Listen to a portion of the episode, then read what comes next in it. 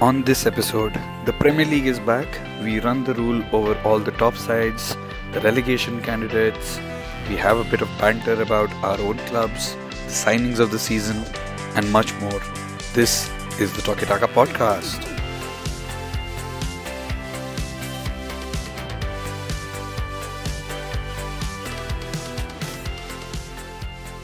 Welcome back, ladies and gentlemen. It has happened. Our sponsorship for the second season has been renewed. It's basically our spouses and families saying that yes, you can go ahead and play for another season. So we're back recording, and it's an all-star lineup today. RK, DSK, Ashwin, Radhaji, and Ab. Everyone's here. Before we get into it, uh, guys, how have you been? It's been two months since football died. How did you console yourself the last two months? RK, why don't you start us off? Yeah, didn't get too hung up on the City thing. Uh, you know, once they got the treble, because that was always bound to happen. Once uh, you know they won the FA Cup final. For me, it was more interesting just seeing how United shaped up, and it turned out like it started in June with all the you know talk about takeovers and Glazers, uh, you know, kind of delaying the process, but end of it today uh, i have to say that uh, you know really pleasantly surprised with how we have done our transfers and you know how we seem to go about it in a much more in a, uh, like for the first time in 10 years in a very professional way i would say. And on top of that big changes to the playing style and the squad as well with De Gea leaving. So it was interesting during preseason to see how Onana is coming in and you know despite all the jokes about that goal uh, which is lobbed over him it was pretty exciting to see what he offers. So and also I have to sh- you know uh, talk about Alejandro Garnacho. I think he looked really lively. So good signs for United, but uh, we'll talk more about that. Ashwin, we actually met over the summer and you finally realized I'm not an AI avatar, but actually a real person. did you finally get to see the first team captain, Harry Maguire, in action? I did. I did indeed. Um, I, I think I mentioned this before, but falling Man United is not good for your mental health. So the last one and a half months or whatever it was has been really good for my mental health. Uh, having said that, by this point, I would have hoped that we we got the leeches out of the club, but that that didn't happen. So um, yeah, um, it's going to be like maybe ten or twelve more months of me calling the Glazers out. But yeah, uh, I've also been following the Women's World Cup. Uh, I think uh, it's it's it's been a really good tournament. I'm really glad to see the US is out of the tournament because they keep winning the luck. Radhaji, why don't you go next? Good to be back, man. Like um, uh, I think when we had the World Cup and then we're getting started and then went through and the rest of the season. By the end of it, we were saying, okay, it's a good time for a break, perhaps. As soon as the break started, I was like, okay, when is it starting again? I need this to start again. Maybe two weeks of an actual break, and then please let's get started again. So excited for the season. Um, absolutely excited to see some old regulars back on the pod. Uh, hopefully, it's not one of those, uh, you know, New Year resolution type uh, situations where by game week two, uh, uh, everything will be like forgotten. But um, I'm looking forward to some DSK rants this season uh, in, in in the podcast. On that note, why don't I bring the man himself in, DSK? Hey, uh, great to be back. Uh, hopefully, it's not like a New Year resolution. I stopped halfway from uh, party uh, to to join the, you guys with the pod. Yeah, it, it feels very weird. Uh, not not joining the pod, but United signing three players before August. No players rejecting United. Uh, it feels very alien. Uh, and got a bit excited, watched most of United's preseason games. Uh, happy that most of the games, United lost most of the games also, so not getting too excited for the season. And yeah, like almost every season, I end up, I pro- most probably end up missing the first United game of the season because I have I'm traveling this weekend because it's a long long weekend in India, so probably won't be able to watch the game. The next person I'm going to introduce also raised this point of uh, United losing their preseason games at that point. Ab Christopher and Nkunku is out. Preseason or off season or whatever it is was going very well till uh, Nkunku got injured, and like four days, literally in the last preseason game before the opener against Liverpool, so that's a bit of a bummer. It's just, but it's just we should have just totally expected it given how the last one year has gone, I think, some 57 injuries or something. I don't lost count.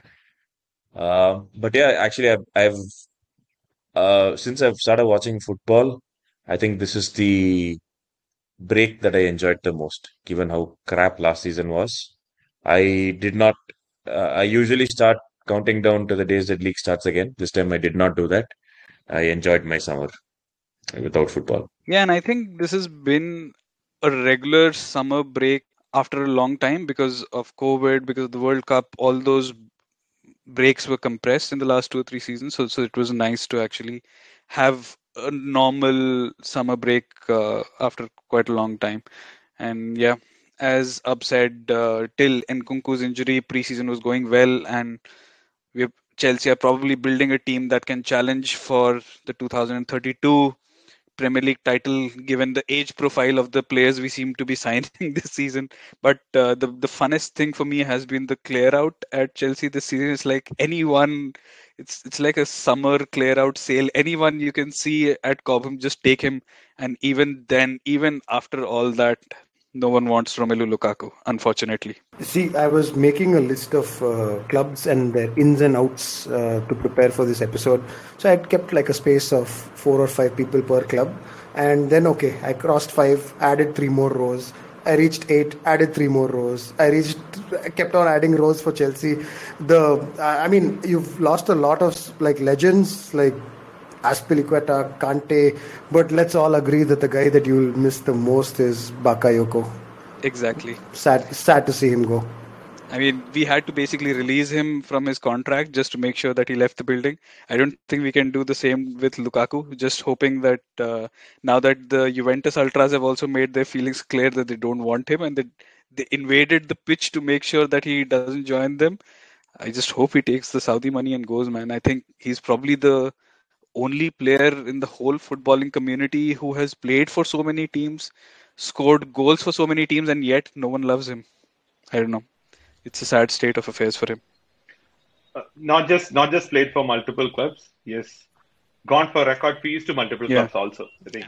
And kissed every bat. So in terms of aggregate uh, transfer fee, he would probably be top three. We just did our predictions for the top four and bottom three just before we started recording. I think the one thing that's consistent across all our predictions is that City are finishing top of the league. There is there is no confusion there. Everyone predicts the same thing, and but uh, that's where the fun actually starts because um, we generally tend to have the same four five teams in the top four or top five if you go by fair play rules and uh, apparently England are getting another uh, team in the Champions League next season. But interestingly, and DSK, I'm going to start with you. Arsenal are not finishing top four as per you. Rice and Timber not cutting the mustard for you. So the couple of things that I was thinking about. One is uh, there are certain positions where they're kind of still weak, uh, which is centre forward and right wing, uh, and they have to pay play the Champions League also. So that is one thing I was worried. Second, some of the signings I'm not sure like what is the problem they're trying to solve. So Timber, who has played as a centre back, probably will not cut in the Premier League uh, at that position. So uh, somebody who's played there all his career comes in as a left or right back. Uh, Rice has played as a box-to-box midfield for the last two seasons. So they've played 105 million to get uh, somebody who has played there as a CDM. If they're probably going to play him as the number eight, then what is Kai Havertz going to do? Whom they paid another pump, and I'm not sure what he does. Some weird signings. I don't know who, where they fit in. They do not have backups for some of the key positions, and they have Champions League football, so that that that is kind of weird. Also, I think uh, one of the larger themes that I find with multiple teams uh, is a lot of them seem to be preparing to go the city route and go F1 style box box. So I'm not sure if they are also looking to play a box midfield and that kind of setup. And that is where I feel I think probably there will be few smart managers who will create a template on how to tackle this season, and then uh, how do teams re- react to that would be interesting to see. But yeah, I'm not sure about what Arsenal, uh, uh, uh, how they'll cope with all of that. So that, that's why I put them just outside top four. Uh, RK Senior might probably spit on me when I meet, meet him next, but let's see how it goes. RK Senior will, uh, you know, like kind of shake your hand, give you sweets. The, like the lower you go with Arsenal's table position, the better it is for him. Uh, but but you know, the, like I had the same reaction with respect to uh, how Arsenal summer is going. At the start of the summer, I would have thought they needed a striker backup to uh, like to Gabriel Jesus, and uh, I, I think Arsenal should be trying harder to keep hold of Folarin Balogun. I don't know why that is a transfer saga he scored 20 odd goals in uh, in in League One, but still, I think he's a real entity. And Arsenal have struggled for goals from the number nine, so uh, like doesn't make sense to me somehow. Bukayo Saka played almost every important or any significant game for Arsenal last season. He badly needs a backup. He looked kind of you know run into the ground last season. He doesn't have a replacement yet. One of the most touted names uh, you know, for uh, like competing with Saka, has now moved to Aston Villa, Moussa Diaby, and no, uh, you know, no attempt from Arsenal whatsoever there. Uh, central midfield, even though they have signed Havertz and Rice, they still seem a bit light. There's no basically competitor for Odegaard unless you count Fabio Vieira. Maybe uh, he has a good, uh, you know, second season. Uh, defensive midfield probably with Partey and then Rice, like playing the number eight role and available to play as a six I think they are pretty well stocked in that position. But I, I feel Arsenal, instead of focusing on their most important positions, have kind of made you know backup signings in other areas. Like for example, David Raya ultimately turned out to be a loan deal. So I mean, then it's a good signing for them. No real financial implication as of now. But yeah. Uh, but having said that, DSK, I disagree with you a bit on the timber part.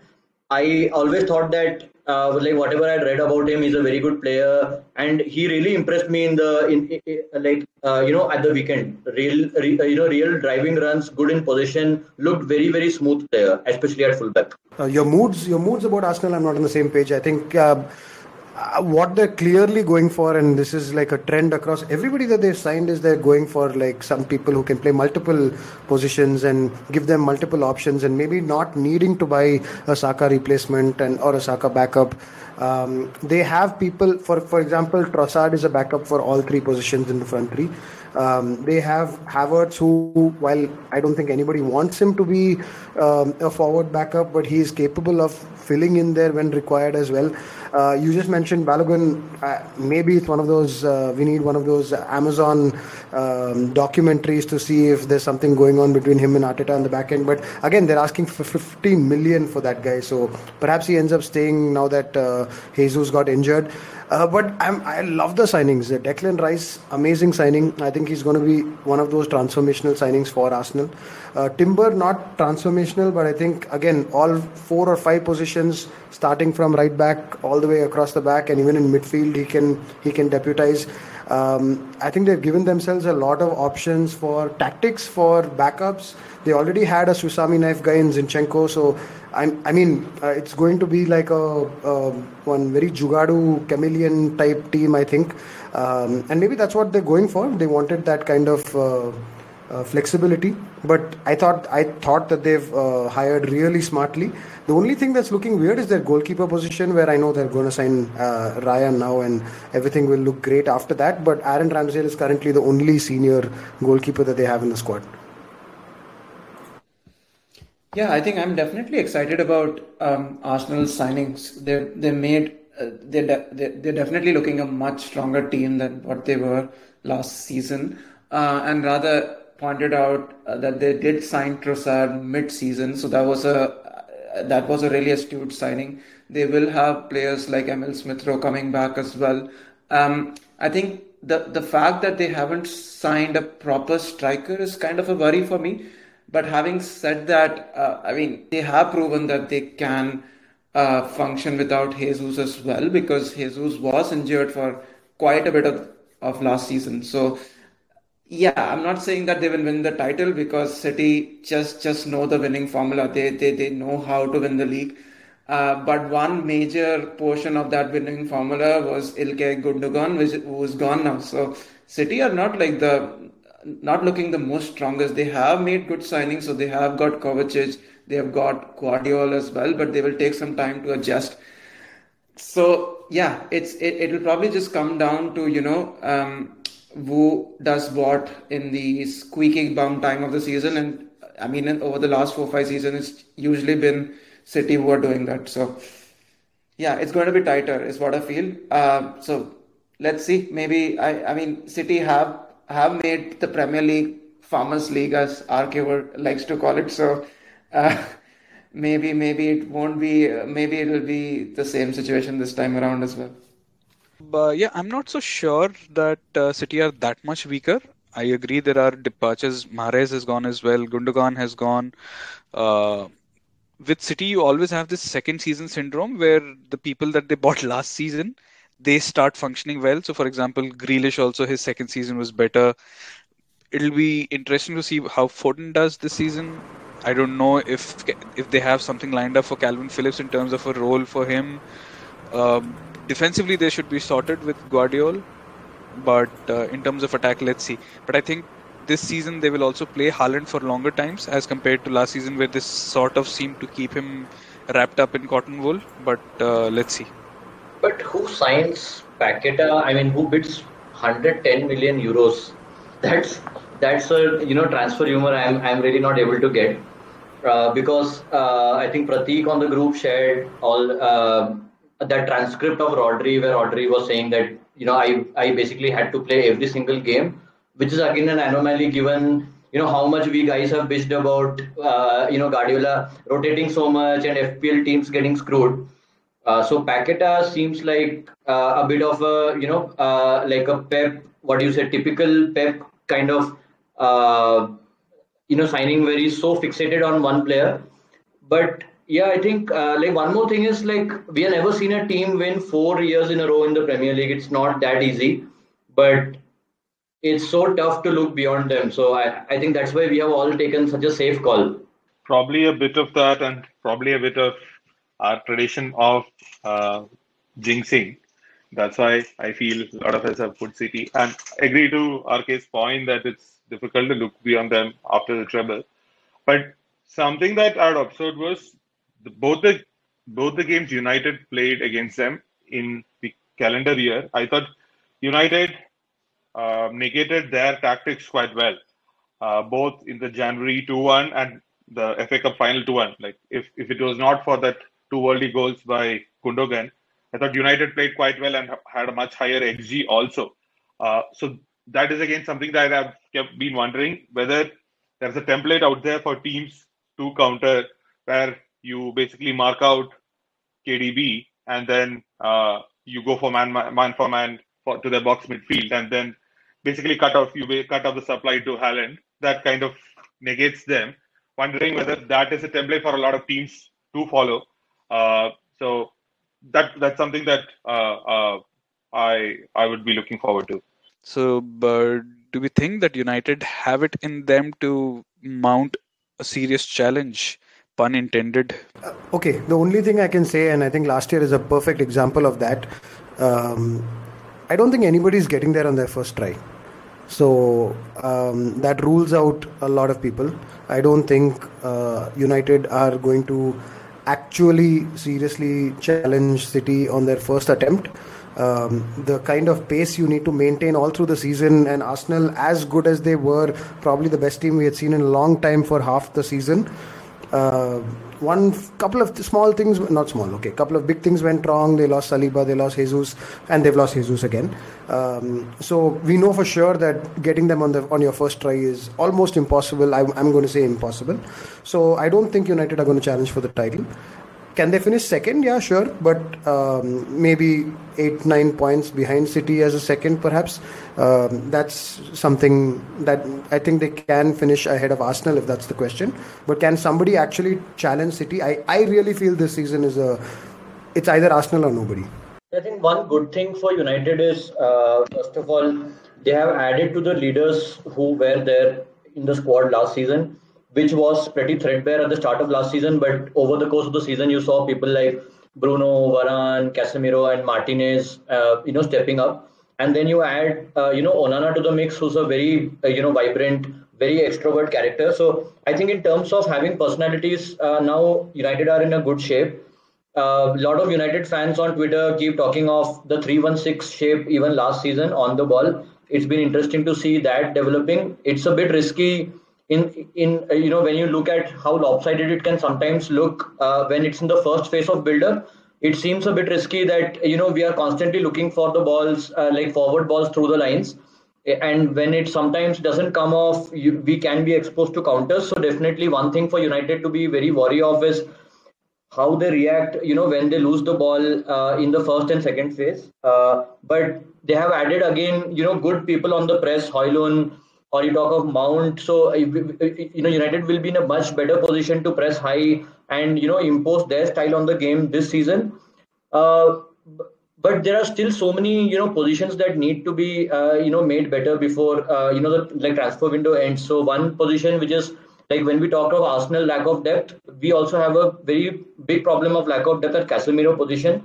It's very important that we tie up one midfielder there, and with Maguire gone, it's important to have a centre back.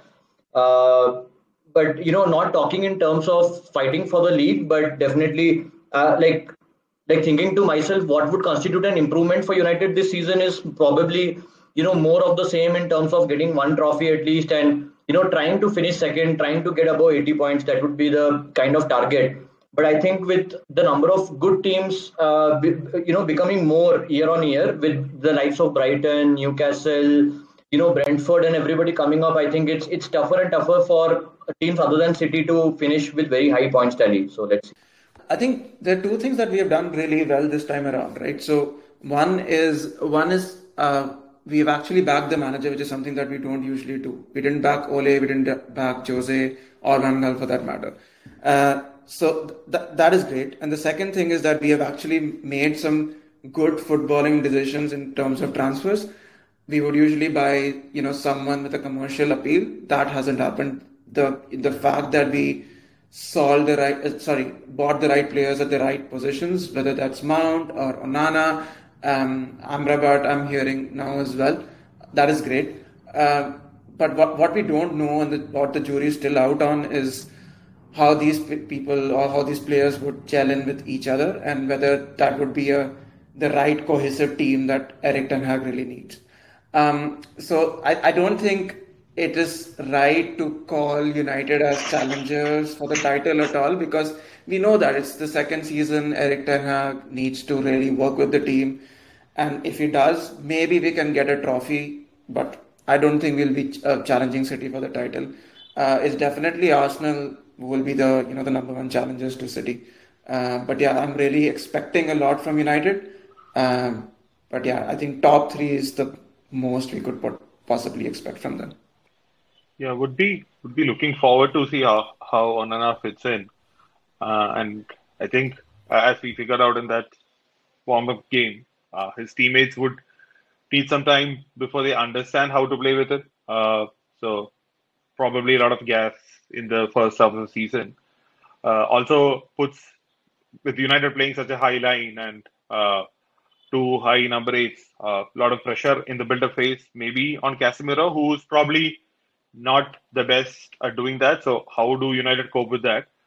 Uh, and of course, the, the the big problem from previous season that United do not have uh, depth in striker position. Yes, Rasmus Højlund has been signed, but he is what 20, 21 year old kid who has played just one season at Atalanta. What are the backup options there is still a question. Uh, Rashford has played there. May he probably he'll start there uh, the beginning of the season. Not, but it's quite clear uh, that that is not his preferred position. I think in the interview recently with Gary Neville, he was mentioning the same. So uh, yeah, probably probably weak there. There are there are rumors that Greenwood come back, but Greenwood could come back. But again, he's also quite young, has been out of football for one and a half years. So uh, that that how you uh, Erik Ten Hag handles that is something that I keenly look forward to. Uh, we had seen Jadon Sancho as a false nine. Uh, we have seen Erik Ten Hag play the false nine with Dusan Tadic back in Ajax. So that could be an interesting way that United might line up. So looking forward uh, to see. Uh, but I think it will be a much better uh, performance from last year. So uh, I'm like leaving aside titles. I would say a 85 points is is what I would personally set as a target for United, and then say uh, deep runs in at least two of the uh, cup tournaments. That that that would constitute a good season. Yeah, DSK. I think goals are going to be the main, uh, you know, uh, thing that holds United back if, uh, like this season. That's the one place where you know we are not at all sure where it's going to come from, despite the striker that we have signed. One more thing that any team who tries to compete with City has to be worried of is how they finish the season. United, we saw how you know desperately fatigued they became at one point, and then kind of got together at the end after getting eliminated from Europa Liverpool also, after a 65 game season, had a pretty fatigued kind of a season last year. Arsenal fell off badly at the end, right? So it's that's also going to be very very important for United how we are going to deal with the last couple of months aside from that that little bit of a reality check at the end what, what is this what is this positivity i say? These united fans are all over the place with the positivity man. I uh, when when rk started the episode i actually took the liberty of changing his prediction for the top 4 and put united at number 1 ahead of city. Uh, i see that he's changed that back though now. Uh, but i know all these transfers great profiles great done it professionally done it fast but i'm still holding on to that one Jonny Evans transfer. Maybe that's the ray of hope for all the other clubs fans. May, here's to more Jonny Evanses. And and can you imagine all this is happening with the Glazers still in charge and the takeover still not happened? So you never know if the Qataris or SJR finally manage to or are allowed to take over the club. I don't know. It's going to turn into utopia or something considering what happened to your club immediately after the takeover last season, I'm, I, I can probably live with this for a few more months. Ab, Chelsea are a club that have had a, a transfer window for the ages two windows ago. And this time around, we've had another transfer window for the ages in the opposite direction. We've had like 15, 16 people already out of the club, maybe more to follow, hopefully, more to follow and we've had a few incomings as well. We mentioned Nkunku. He's he's obviously injured now, but whisper it quietly and obviously it's a very low bar, but we will we should definitely be improving from last season, right? Improvement from 12th is much more easier to get rather than when you finish third. Yeah, uh, I think improvement is is guaranteed. Um, I see. Yeah, it's been a good win. Actually, I've never been so excited to see so many players leave our club. Um, uh, I was counting, no, uh, I was tallying also on our group how much we are generating. Like I think we are close to 350 million now in just sales in this window. Um, and we're starting to, of course, use that. Um, uh, obviously, Nkunku getting injured is a big blow, uh, which means that we'll have to revert to a Sterling or a someone for the first couple of months, which is not going to be ideal. I don't rate him anymore. Uh, but yeah, we should improve one game a week, um, barring cup ties. I think um, expectations are also low, and I think Poch has a free hit season of sorts. So I'm just looking forward to just watching the team two hours every week and just not worrying too much about uh, uh, not worrying too much about too many things uh, are expecting too much from players who are like super young. Some very positive things happened in preseason. I mean, the highlight of preseason was uh, Nicolas Jackson. He looks fantastic. Uh, bought for 35 million euros from Villarreal. I think he looks really good. Um, is he going to lead a t- team to the title? No, but uh, I think he could be what we need at this time. Um, I'm hearing that, of course, Poch likes a team size of not more than 2021, especially if you're not playing in Europe, which means that we still have another six or seven players to get rid of. Three we know about, of course uh, Hudson Hudson Odoi, Lukaku, and uh, um, Ziyech, who's still not gone, uh, and probably two, three more after that. So I think that's those are the positives. Some uh, some in fact those are not just the only positives. The biggest of course is the two guys uh, who, who's come back from loan colwill and uh, uh, ian Maatsen who was at burnley last year. Both very good players highly rated. Um, and uh, especially with Fofana getting injured now i think colwill will start. Uh, i think that could have Fofana getting injured is basically, I think, what prevented Colwill from going to Liverpool, probably. So, uh, so yeah, it's been it's fine. I think one of those seasons where it's a free hit. I think we can just sort of relax and enjoy. It doesn't mean that I won't be coming here and ranting after Liverpool beat us on Sunday. I probably will, but uh, but it's fine. But it's fine. It's it's all groovy. What an epic performance from the disappointed uncle that is up. But uh, I um, I think I think like one point I do agree on is that it's definitely a free free pass or a free hit for Poch. Uh, what will really help is that you don't have any European uh, competitions to play in, right? So that's not that's surely that's gonna help you guys. Um, I am I'm actually uh, looking forward to um, seeing Reece James and Chilwell as well because they were injured pretty much what half of the season or the whole season. So I think I think the fact that they would be back uh, would really work in your favor, and we know that Poch really likes to use his fullbacks to good effect. He did that at Tottenham as well. So um, I, I, like having Pochettino back in the Premier League is is is great. Uh, I I really feel that it'll be a very good, speedy, young, exciting team to watch. Um, uh, and of course, if you keep signing all the Brighton players that that you are, definitely it'll it'll be like uh, it'll be a really good uh, good team uh, uh, that you put out week in and week out as well. So I'm not as negative about Chelsea as probably Abyss. Okay, maybe they'll not finish top four because we have some really good contenders there, but I, I do feel that you've got some good players out there who will uh, at least challenge for the top four, if not achieve top. Let's just remind everybody that Ab has got Chelsea in the top four in his prediction. So, so yeah, I think he's being optimistic and just being a little bit of a jinx spot. There's no way I was not going to put Chelsea in the top four. Last year I had them second, so you know that that's just how it is. You always have to be a bit of an optimist as a fan. Uh, but coming to expectations, I will say I'll be very disappointed if we don't get top six, and I'll be very happy if we get top four. That's kind of where I am. Swag, you were talking of this summer being the absolute opposite of last. So I just opened up, you know, the Sky Sports transfer ins and outs of each club. And and don't you know don't talk like that because I see some really big names there. Okay, Lesley Ugochukwu, Angelo Gabriel, Alex Matos, Diego Moreira, Ishe Samuel Smith. These are the players that you have signed this season. See, so length of name doesn't mean it's a big player but uh, the, the, this is also being helped by the fact that we now have a multi-club model and uh, more than half of these guys will be found in strasbourg.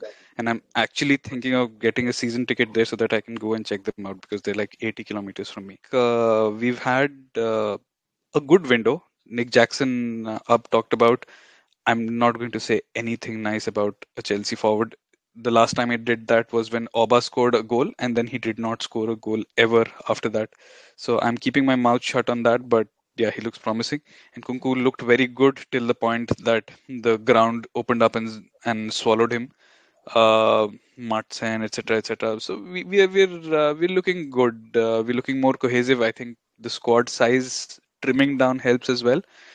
I'm actually even happy that someone like uh, Robert Sanchez has come in to be the de- deputy or the challenger to Kepa. So, in terms of window, I'm I'm happy with the incomings as well. Uh, no doubt about that. And I think Kepa, Kepa seems like he's you know going to Bayern Munich, so you might you might need a new number one pretty soon. But but you know just a question for you guys on top of that, you were talking of having good signings. But I don't see any activity in a number 10 or an attacking midfielder sense. So who's going to fill that? Because you keep seeing all the Lavia, Caicedo stuff isn't that going to be a too too deep a midfield and also any any talk of any striker backups to Jackson? I think the plan was to have Nkunku there till of course the injury happened. I I would have expected let's assume Caicedo comes through a midfield of um Caicedo, Enzo and uh, uh, and Nkunku. Uh, but um, Nkunku, of course, playing forward and then uh, supporting the striker. But um, uh, now that he's out of the picture, um, what I expect will happen is uh, Carney Chukwuemeka will play uh, with these two midfielders that I mentioned. Um, and I think that's that's where it's going to go. Um, I don't think we will get a 10. Uh, I don't think the club is out to buy a 10. I think we will make do with what we have in some of those areas uh, for this season. In terms of a backup to Nicholas Jackson, I don't think um, uh, I like. I think the club will look inward there also. Uh, probably look at Armando Broja to sort of help fill that spot. My uh, what we're expecting is that we expect um, Jackson to play most of the games, assuming he doesn't get into like a major spell of injury. One game a week shouldn't be too bad. Uh, and get in a Broja for a cup tie. So I think the club is expecting to manage with what they have, as opposed to trying to find someone now to sort of fill that spot. Uh, they'll expect, of course, people who were there last season to improve.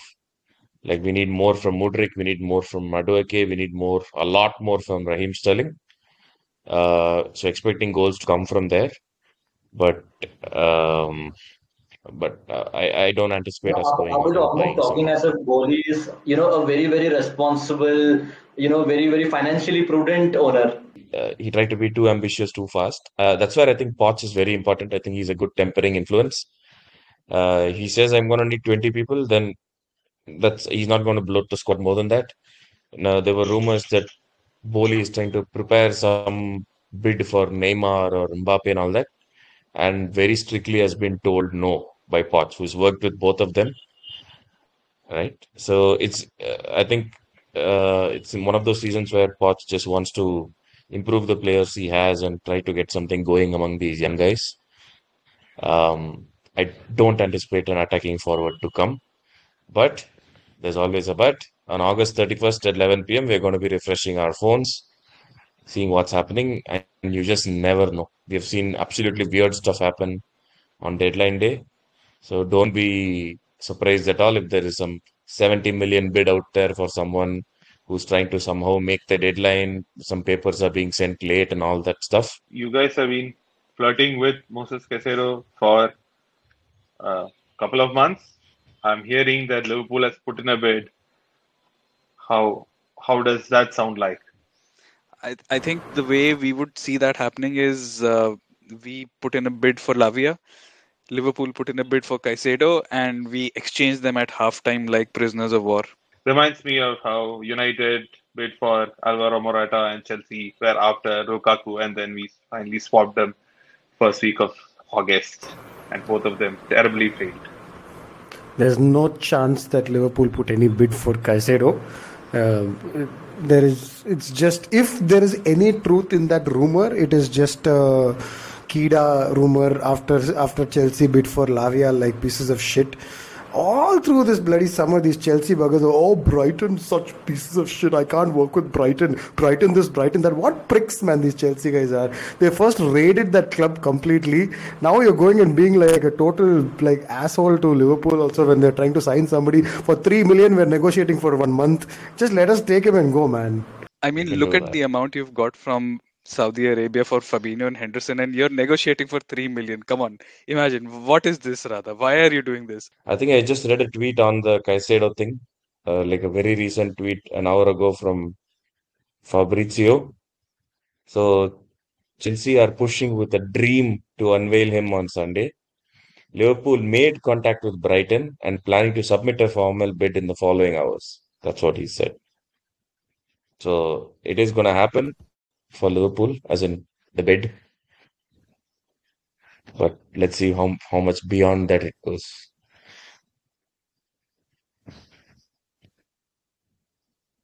I'm I'm checking I'm checking Twitter like just verifying this this nonsense. Um, no, but okay. I'm uh, coming like um, if like taking that opportunity to move to Liverpool. Everything was looking great, amazing. Got rid of three guys who we always knew we were going to get rid of. Uh, signed two guys really quickly, really early. Didn't muck about. Perfect profile guys who can press, guys who have actu- actual quality on the ball, who can open the game up as well. Things that we've been missing in our squad till then. Na- Naby Keita was signed for that, but I don't think he ever he ever actually did that in, with any consistency. Um, so everything was going superbly well. Uh, no reason to believe that anything has changed at Liverpool. Or uh, I mentioned after the Real Madrid game where we lost at Anfield, I mentioned that this was the end of an era. It, so it very clearly was. Um, I don't think we would have expected to refresh so fast, so much, so fast. Uh, I went into the summer thinking that Thiago is the guy who's going to leave, and we've ended up. So that's Naby, that's Ox, that that's Milner, Fabinho, Henderson. I mean, I shouldn't be counting him, but even Arthur Melo was at Liverpool last season, and obviously now he's gone as well. So that's six first team central midfielders uh, who aren't at Liverpool anymore. We've signed two. Uh, this Saudi stuff just mucked everything up. I, I can't. We look like a real deer in headlights. I can't believe this is the same Liverpool who operated under the Edwards era. It was so clinical, so like we've been made to look so amateur in this transfer window. Why even sell if you don't have somebody lined up? Just it's Saudi. What kind of pressure are you under to to sell fast? You could could have waited till August 31st to let somebody like Fabinho go if you don't have things lined up. It's just terribly amateur. Uh, uh, this whole Caicedo thing is an absolute joke. There's no chance that that's happening. I think Lavia is the guy that we're after. Uh, but yeah, if Chelsea end up getting Lavia, I'm like, where do we go from here? It's like we're going to start against Chelsea playing. Scott McTominay is your answer. Yeah, yeah, sure. Like it's see guys like McTominay and uh, and um, Maguire and that that's the West Ham zone, which I'm sure I I'm sure we'll come on to West Ham soon. But uh, this is like a shocking state of affairs for somebody who's been used to such a clinical uh, front office for Liverpool for so long. Um, I'm really worried about the season. I was so optimistic about the season. I actually uh, was privately thinking we can start pushing Arsenal um, uh, for the season if we sign one number six to deputize for Fabinho. Now I'm really struggling to say that we'll finish in the top four. We look amazing attacking wise, but we have absolutely no defensive structure. I think Chelsea is going to show those weaknesses on uh, because they've got a lot of pace and they're looking at least attackingly very strong in their preseason as well. Not look, looking forward to. I'm, I'm very excited about our attacking play and some of the players that we've signed, but overall, I don't think that we will be a, a serious top two kind of threat at all this season. You know, this is this is uh, not, not at all what I anticipated when I started this whole, you know, jinxing, you know, you know, thing off, I didn't expect it to be such a viral, you know, it's it's even more viral than Ashwin's TikTok uh, shares. But but rather just a question to you, like uh, you know, it, has been the chatter on Twitter for the last few days, especially after I think Neville and Carragher, the famous duo, had a go at each other over it. Uh, FSG, so you, uh, like uh, you know, the owners have been some uh, like it's been an owner group that you have always supported all through. But how do you see them now? It's it's kind of looking like as you said you know deer in the spotlight and and you know it's niggling over small sums and also all the sporting director changes you know at that level as well so is there something wrong between Klopp and FSG what's really going wrong so I don't think it's a, I, there's something happening within the people who are actually hand to hand day to day managing the club. So it's the Klopp and the technical director team. Clearly, there is something going on. Like we've hired a temporary technical director. I mean, that's the first sign that things are like not not great at the club we hired uh, a, re- a, replacement for Edwards, who was amazing. Edwards, who was amazing, and the replacement left within a year. So clearly, there's something happening there. There's something brewing. My, if I was to guess, and obviously I have absolutely no idea what happens inside the boardroom, but I know for a fact that James Milner and Jordan Henderson's contract extensions were not um, uh, supported by the technical directors at all. So Edwards and um, Ward, neither of them wanted to do that. They wanted to set that if you cross a certain age and there's a certain wage that we can offer and all of that. I also know that Mo Salah was something that was a, a, a conflict topic for sure because of the wage structure changing in the club and and it took a long time to close that out even though he's been our probably the greatest player Liverpool has seen in the last 10 15 years so I, there has definitely been some tension in the last 2 to 3 years and having hiring a, a 3 month temp guy in Schmadtke who doesn't even sit out of Anfield. He doesn't even sit out of Liverpool. He sits in his uh, work from home situation wherever he is in Germany. So yeah, there's definitely something going wrong, going on there. I just thought that they're still amazing professionals and a team that can pull off what needs to be pulled off. And the fact that they signed Mac Allister, amazing signing. I was over the moon with that signing. Great fee, great player, perfect profile, played in the Premier League. And Szoboszlai, why that came out totally left field. I didn't expect it. Uh, but again, what brilliant player of a pro- profile of a player, technical ability, pace, all of that was really happy. But how can you how can you get caught, caught out by Saudi Arabia, man? You, how does Liverpool, one of the most successful teams in the last five years, not prepare for something like Saudi Arabia? They they own they're holding all the cards. They just have to say no. I'm not selling until I'm done with the next signing. I'm done with this replacement. Bloody, we did that when we were a much weaker club. We did that to Chelsea when they were trying to sign Torres. We actually made Chelsea sweat and kept increasing the fee based on what we were negotiating for Andy Carroll. Terrible move, but we still did that. And we are now like like deer in headlights. Chelsea come and put a three million extra bid for Lavia after we've been flirting with this for almost a month. That's not at all Liverpool behavior. I'm actually surprised. I don't want to take away from the good stuff that they've done. And I think the the squad is looking quite good. Uh, there's still the left. There's still a centre back that we need to sign, which has got delayed because of how much Lavia's gone on. So uh, just leaving a sour taste in my mouth at the end of this uh, summer. Uh, excited for the season. I think uh, the guy I'm excited most about is actually not a new signing. It's Ben Doak. Um, he's this uh, absolutely fiery winger that we've got. So there are a lot of positives, but yeah, I'm uh, defense doesn't look great. All through preseason we sucked. this whole transfer thing has made me it's actually got me annoyed for the first time this entire summer. So yeah, not going into the season in the most positive mood is there, is there something that Liverpool is trying to do differently in terms of a playing style compared to say the previous seasons? I know that probably second half of the season it was very different from what Klopp usually does. I thought that was more for, for kind of reacting to not having a great season and how to uh, how to end the season. So is is Klopp or at least the, the signings and preseason looking like continuation from there, or do you see Liverpool reverting back to the the old Klopp era style of football? So that's the that's a great question, and that's something that I was really looking forward to finding out in preseason. I am no closer to finding out the way we're going to play once the Premier League, Premier League season starts than I was at the start of the summer. Um, we have played that new system, the system that we finished last season with. We played it for the first two or three uh, games in preseason no balance whatsoever. Okay, yes, we were changing the squad every 45 minutes, and the best defenders were not playing with each other. We didn't have the right keeper. All that is fine, but we've had a full preseason now. I have absolutely no clue whether we're better prepared to play that system now than we were when we just kind of put it together on the on the run in the end of last season. We don't look more efficient than we did when we actually just randomly did it last season.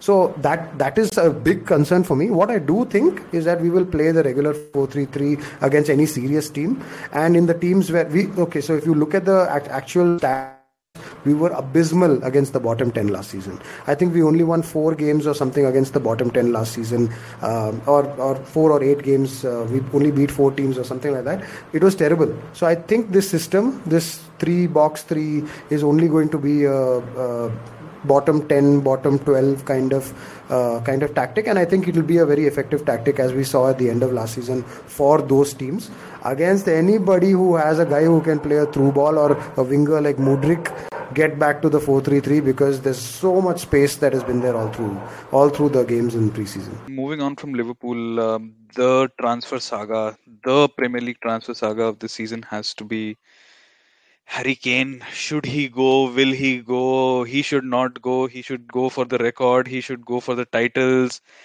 And just now, I'm reading that um, an unnamed club has come in and offered better terms than Bayern Munich for Harry Kane to Harry Kane for when he becomes a f- free agent next season.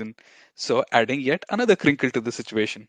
Very quickly, what is Spurs' story this season if Kane goes? Because I don't see them looking at any sort of reinforcements. This is, but this is just going to be another layer of fun. It's Spurs, and Spurs are always fun, right? Like uh, the famous chant goes, "Who finished third in a two-horse race?" Tottenham Hotspur. Like they, they, that's that's what they are all about. I I actually feel so sad for them. Like I really sympathize with them because they they have had some really exciting players over the years. Like uh, recently, like Harry Kane, of course, Son, um, Kulusevski, like some really good players, right? But they, they somehow always come short. Um, and I don't know for the life of me why Harry Kane does not realize that.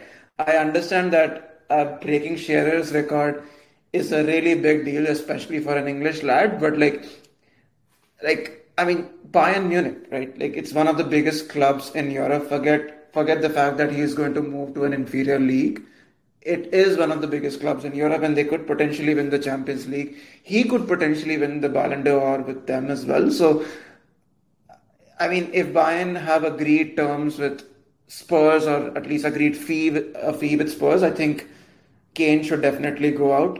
The, I think I, I think the one thing that uh, like is definitely holding him out is aside from the record is the fact that he may not gel really well in Germany. He might not adjust to the culture. That's something that definitely plays in a lot uh, in, the minds of a lot of English players as well. Uh, but yeah, I think it is about time that Harry Kane just takes a call, and Spurs will continue to be Spurs anyways. Like I know they made some good signings. Uh, they've got Maddison there. Uh, uh, one point there, though, uh, similar from the other side of what you're trying to say, Ashwin, is looking at how the manager played in in Celtic before. He uh, used to play a style with a striker who was leading the line, who was right there playing uh, uh, right next to the defenders and trying to stretch them. And a lot of the analysts feel that Kane, or the way Kane's game has evolved in the last few years, he probably is not the best player suited to that style of football, where he plays in a very withdrawn role. When when, when the number eights have the ball and they try to uh, hit the target man, Kane is not there because Kane is probably right next to the number eight in that withdrawn role. So uh, I think there is also a push from the manager uh, that hey, get me get the money and get somebody uh, to lead the line and say compete with Richarlison for for that role, uh, while uh, you you cash in on on uh, Harry Kane. They also have someone like so uh, you know Son who dovetails so well with uh, Kane, right? So whenever Kane makes those deeper runs, Son is the one who's basically you know making the runs behind the line, trying to get on the end of uh, you know crosses. It doesn't seem like a setup, especially the chemistry that Kane and Son have, which a guy like Postecoglou cannot make it work. Uh, and also when you when you try to you know, uh, kind of think of how many goals Kane scores in a season. It's it's a massive hole to fill. Uh, because although he's not, you know, an ever present in the box, not taking too many shots a game, but if he's giving you bang for buck with the shot that he's finally taking and you know giving 25 30 goals i think i think that's I, that's enough for the manager if i was in postecoglou's place i would not think in that manner because i'd rather cash in use that money invest and then look for striking gold say 2 years from now rather than you uh, tweak your style of football and philosophy for one season for Kane, and then anyways he's gone next season, and then you still have to look at rather get the money in hand to reinvest in the squad is, is what I would say. And. Sorry, yeah, and I, I do not know how much of a, a pra- whether Postecoglou is a pragmatic manager or he's someone the school of uh, uh, Bielsa or uh, uh, a former Chelsea man. Uh, I forgot his name. Sorry. Uh, too many who, to who is very very fixated on, on a style of football. So I, I'm prob- I do not know enough to comment on that. Yeah. The cigar guy, Maurizio Sarri. Sorry. But but you know, good to see uh, Ashwin, you know, hyping up, picking up the Bundesliga so much.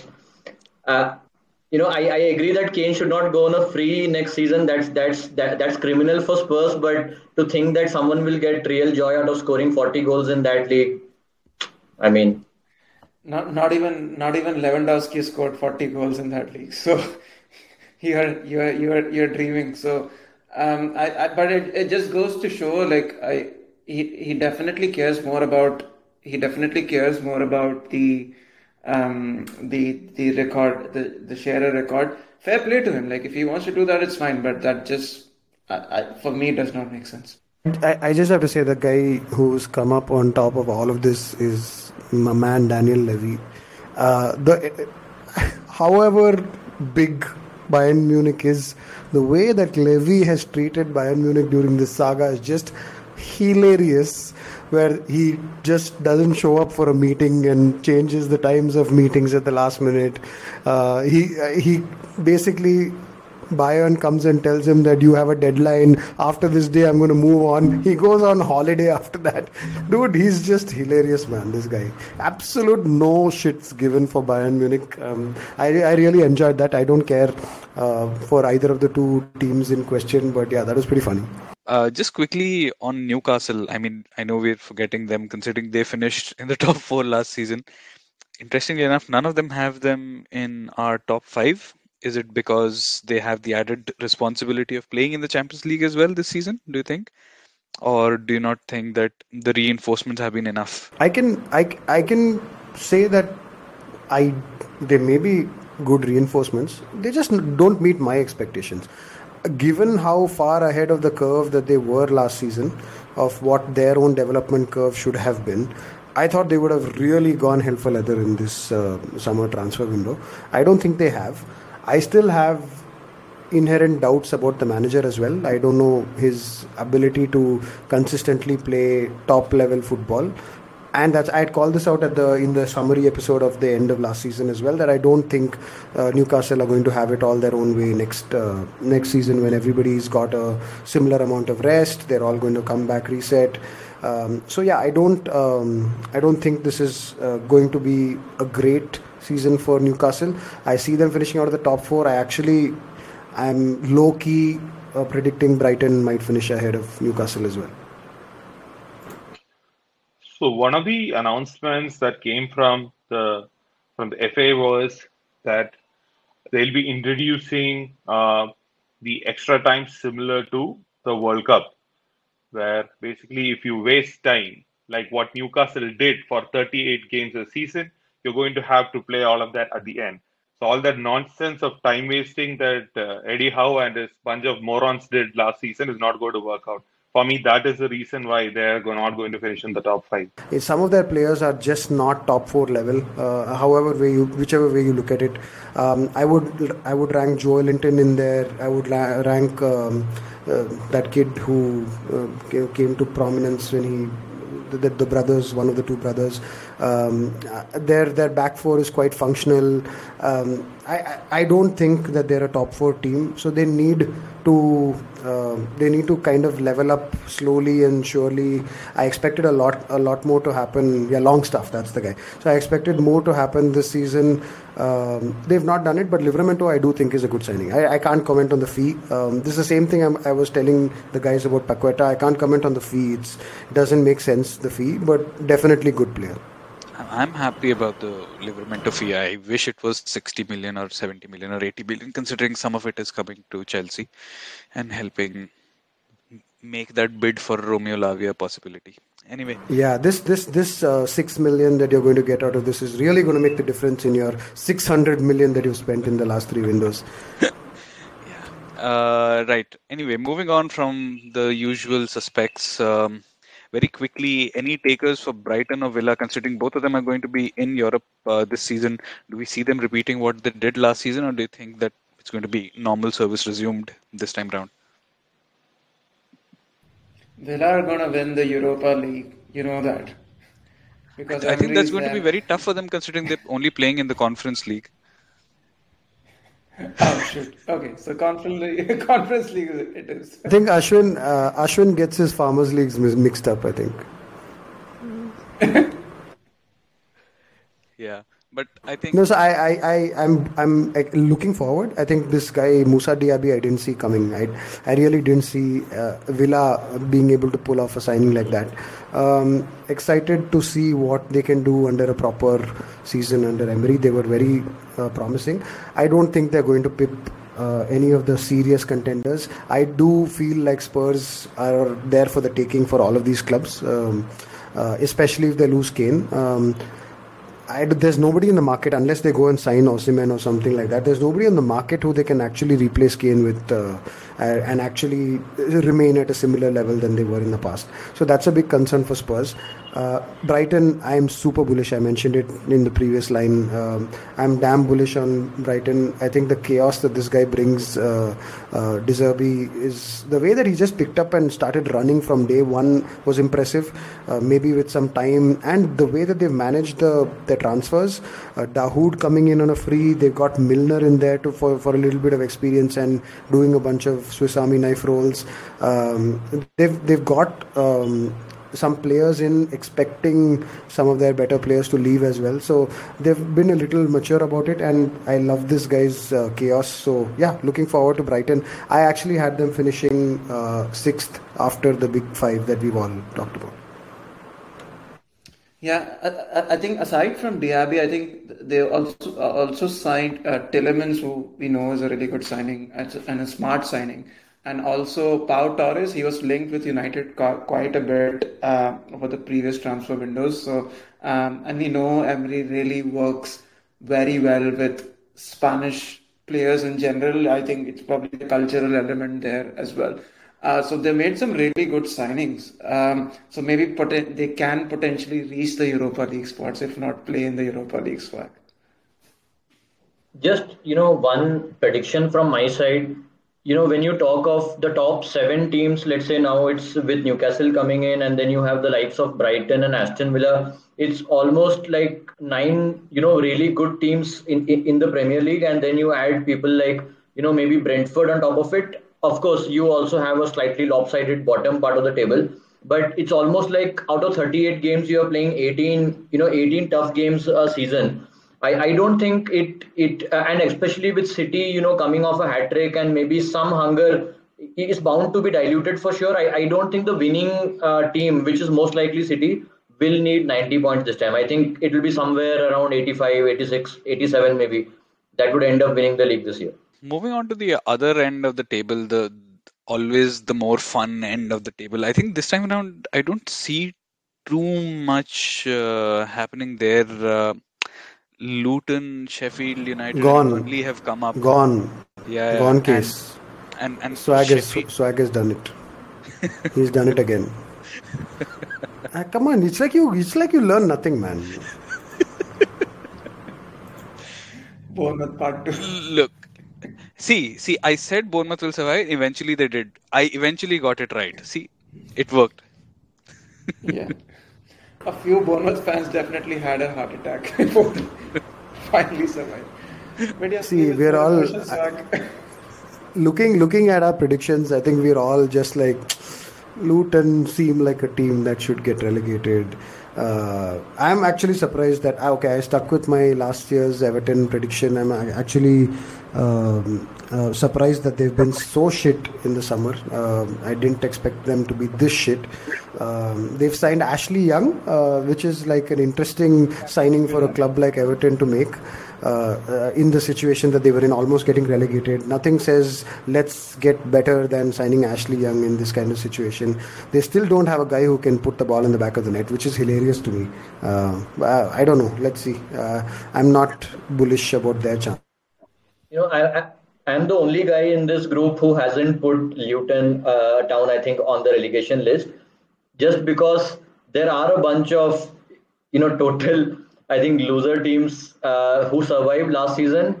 For me, Everton is one, as you guys already explained, and Wolves also don't seem to be in a, you know, big hurry to uh, like get better. They just ha- hired Lopetegui after some maybe six, seven years waiting for him, and then he goes after a few months they haven't really signed anyone of note this season. They have lost many players, many good players. They have lost Neves. They have got uh, lost, uh, you know, Nathan Collins uh, and much more uh, as well. So I think I, I, think Wolves have a lot of work to do. Of course, things can change in the last three weeks, but I don't see them having a lot of funds as well to spend.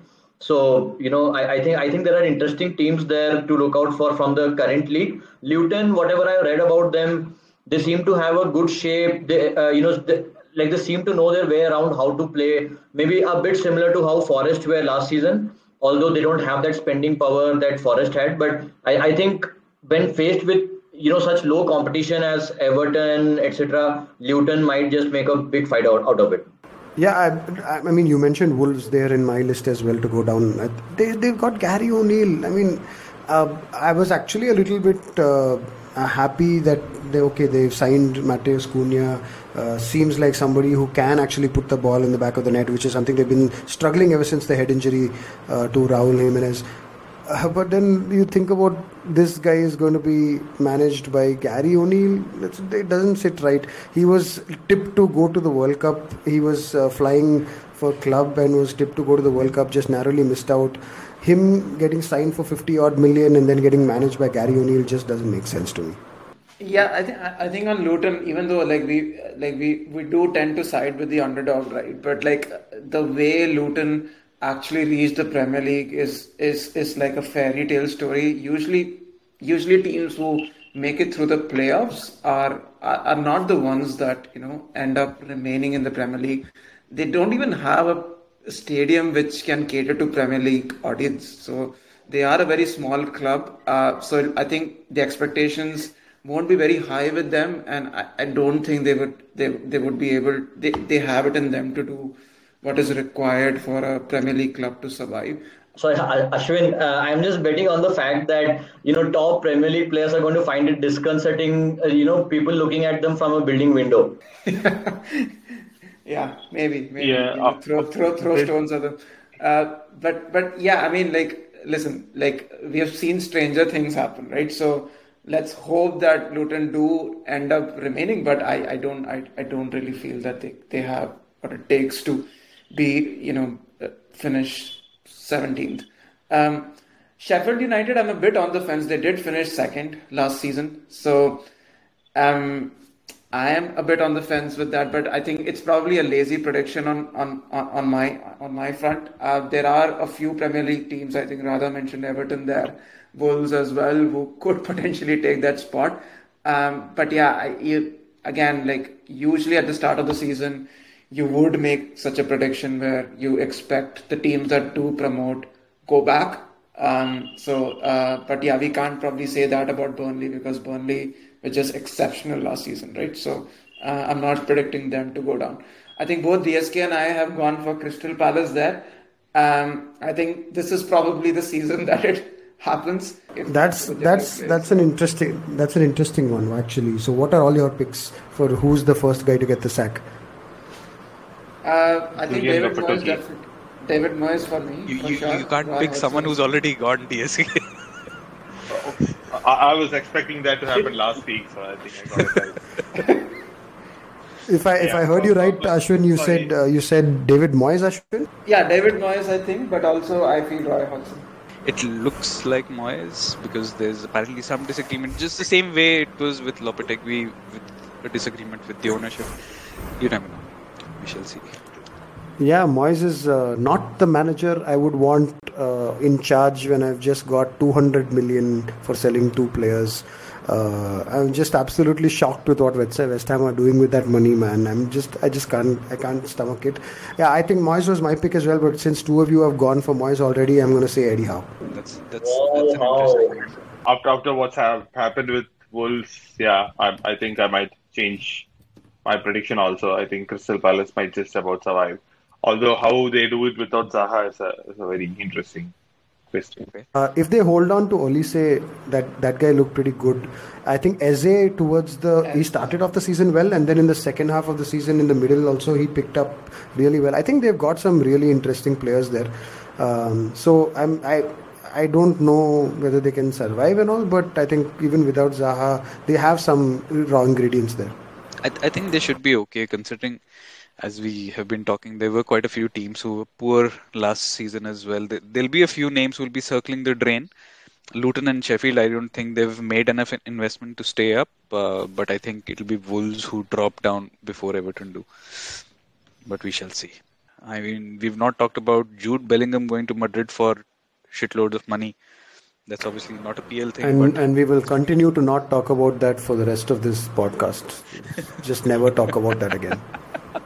I wonder why. I wonder why. There was a guy from your midfield who was singing "Hey Jude," and, and he's now playing for Steven Gerrard in the Sa- Saudi league. Not talking about Jude Bellingham, but at least the club uh, where he went to. Uh, the news coming in is uh, that Thibaut Courtois is injured and probably out for the season. And the rumors are that they are uh, Madrid are negotiating with David De Gea. Uh, a lot of us United fans were wondering what what has De Gea been up to in the last one and a half months since he was out of contract. Why is he not taking up the offers from Saudi League? Looks like it made sense for him, and that he, he didn't go to that league, and now he has the golden opportunity to play for Real Madrid years after the fax machine uh, doing that move. So yeah, hopefully he does well. Uh, but yeah, uh, not sure how it's going to turn out for him. Kylian Mbappe, is that going to be a saga of this summer or next? No, he has basically said that he's uh, not going to leave Paris under any circumstances. So. Until it's next season, and then he leaves immediately. Well, he's the sporting director, so he takes the call on that. I, I like it how PSG have this group of uh, undesirables who are training separately, and that group basically is like a super power group. It consists of Kylian Mbappe, Gini Wijnaldum, and God knows who else. It's it's it's pretty scary. I think the the undesirables might beat the actual first squad. It's kind of surprising how a lot of people look at Kylian Mbappe as the villain here. He was given an offer to extend the contract at on his terms. Now, who, whoever from PSG gave that kind of a contract and did a uh, gentleman's verbal agreement uh, should be the one who should get thrashed by the media, not not Mbappe. Uh, you give him the terms, that, you give him the control to move on his terms. He'll do whatever he likes. Huh? So it, it's kind of weird that he has been made to look like the villain. Uh, but yeah, at the end of the day, he has absolutely uh, pulled PSG's pants down. Uh, or I, I, like in the Tifo uh, podcast, they said probably it's not. I think they've pulled their pants down themselves, and it's completely out in the open now. So why don't you guys tell me uh, one like uh, unheard of gem or one player you're banking on who is not named Haaland for this season's FPL? I, I mean, so we're doing my FPL team. Uh, like, like Mitoma for me because maybe he didn't have the best stats last year. This season might be the season he really comes through. Yeah, I I've still haven't made my team. Uh, haven't seen what the prices are like. I think Ollie Watkins is one I'm definitely going to keep my eye on. He's somebody I was looking for in the draft as well, and I think DSK got to him uh, before some somebody else got to him before I could. So Ollie Watkins is uh, yeah somebody that I'm expecting to get like 18, 20. Watkins is one bet, but since he has already mentioned, I'd say Luke Shaw. I'm expecting United to rack up clean sheets and uh, all the chipped balls from Luke Shaw, which Rasmus Højlund will head in, will get the assists. Yeah, so Oh, my pick. we need to we need to get DSK back in for all the positivity. Who is this guy and what has he done with No. DSK? Yeah, so uh, I thought I'd change myself. So last last season was the the jinxing part. So this time I'll do the reverse jinxing. At least at least I did that, and I screwed up Senior RK and Arsenal's title hope. So let's see a different style. Another an, another one that I'm guessing because I haven't seen it yet, but I'm assuming that it's a it's a midfield tagging that's happened in the game is Mbeumo. I think he'll end up playing striker in the absence of uh, along with Wissa, but I'm I'm assuming that he'll play up front in uh, Toney's absence. So Mbeumo Mbeumo could be a good uh, fantasy pick as well. He should be a midfielder who'll play as a forward. Yeah, so he is tagged as a midfielder, and I think I think he's he's marked yellow for this game week because he had a dead leg or something. So his ownership I think went down because of that a bit. But yeah, he's I think he's he's he's six point five mil. So uh, that's that's a decent enough price for for a second striker, I guess, who would be tagged as a as a midfielder. I'm I'm I'm betting big on Isak starting and scoring more compared to last season. If he does that, then I'll be happy considering I've got him both in the draft as well as the fantasy league. But yeah, let's see. On that note, uh, signing of the season before we wrap up, uh, any any anyone wants to venture a potential signing of the season? And no, you can't mention Kane. Well, outside the Premier League, I think there's just there's just one one name that comes to mind. Um, uh, we should probably end on that note, though. But um, uh, if, within the league, I think I already mentioned it earlier. I think Rice is a superb signing, but because he was really expensive and you have high expectations, I'm going to say instead of Rice, I'm going to pick maybe Mac Allister. I think he's going to be a very important player for us. Uh, I would I'd go for Andre Onana. Yeah, not wasn't the the cheapest signing, uh, but I think the way United moved swiftly to get the player, considering how David De Gea ended the season and how like probably fits in with the ethos of what Erik Ten Hag wants to do and the previous experience with Ajax. So I thought that that is uh, that is a very good piece of business, and the way United moved very swiftly was quite smart. Yeah, at the risk of really jinxing this down the line, it's also Onana for me. Uh, and also Mac Allister. I think Mac Allister, the value for money out of that is really great. I've taken Spurs' case a lot, so I'm going to go with Maddison. Um, I, I, don't think he had the bestest of season last time out, but I think he'll come back all guns blazing this time. Uh, so I'm really hoping to see what he brings. I'm also looking forward to seeing Justin Kluivert. Uh, I think did he sign for Brentford or Bournemouth? I'm forgetting which team he signed for. He's he signed Bournemouth, for Bournemouth. Yeah. Uh, oh, of course you would know. So, but yeah, I'm really looking forward to seeing him because he comes with a lot of uh, expectations on him as well. Uh, famous last name and all that. So, yeah, looking forward to seeing that. Yeah, my signing of the season is Kai Havertz. I think he's gonna do it. Just, I'm just really, I, I really, really look forward to. I look forward to Kai Havertz scoring the winner at Stamford Bridge for Arsenal. I'm just really looking forward to that episode that week. and, and my biggest nightmare is at Old Trafford. We as United fans, just because Ole Gunnar Solskjaer scored a winner uh, in a Champions League final, we we had we like kept him as manager for three years, even though it was crap. And on the other side, how can be how can these Chelsea fans be such morons and not give respect to the guy who won you that silverware? How can you even do that, man? I have A lot of respect for man. It's very sad to see him go. I mean, obviously, I'm kidding, but you know, it's uh, I don't like losing young players to rivals. So Mount transfer was did uh, was a bit of a sad departure, and so was Havertz. So I always used to say Havertz has a high ceiling, uh, just that he never went quite close to it. And uh, maybe Arteta is the guy who can get it out of him. Let's see. Yeah, but I think, I think we'll always respect Havertz for scoring Champions League final winner. And the Club World yeah, and the final and yeah, and the winning goal in the Club World Cup. Yeah. Cool. So on that note, let's close here. Uh, the Premier League starts tomorrow. It's Burnley versus Man City. Vincent Kompany going back to Pep Guardiola. We'll see how that plays out, and we'll reconnect in the middle of next week to see what's happened in the entire game week. On that note, wish you fond farewell and see you next week. Bye bye.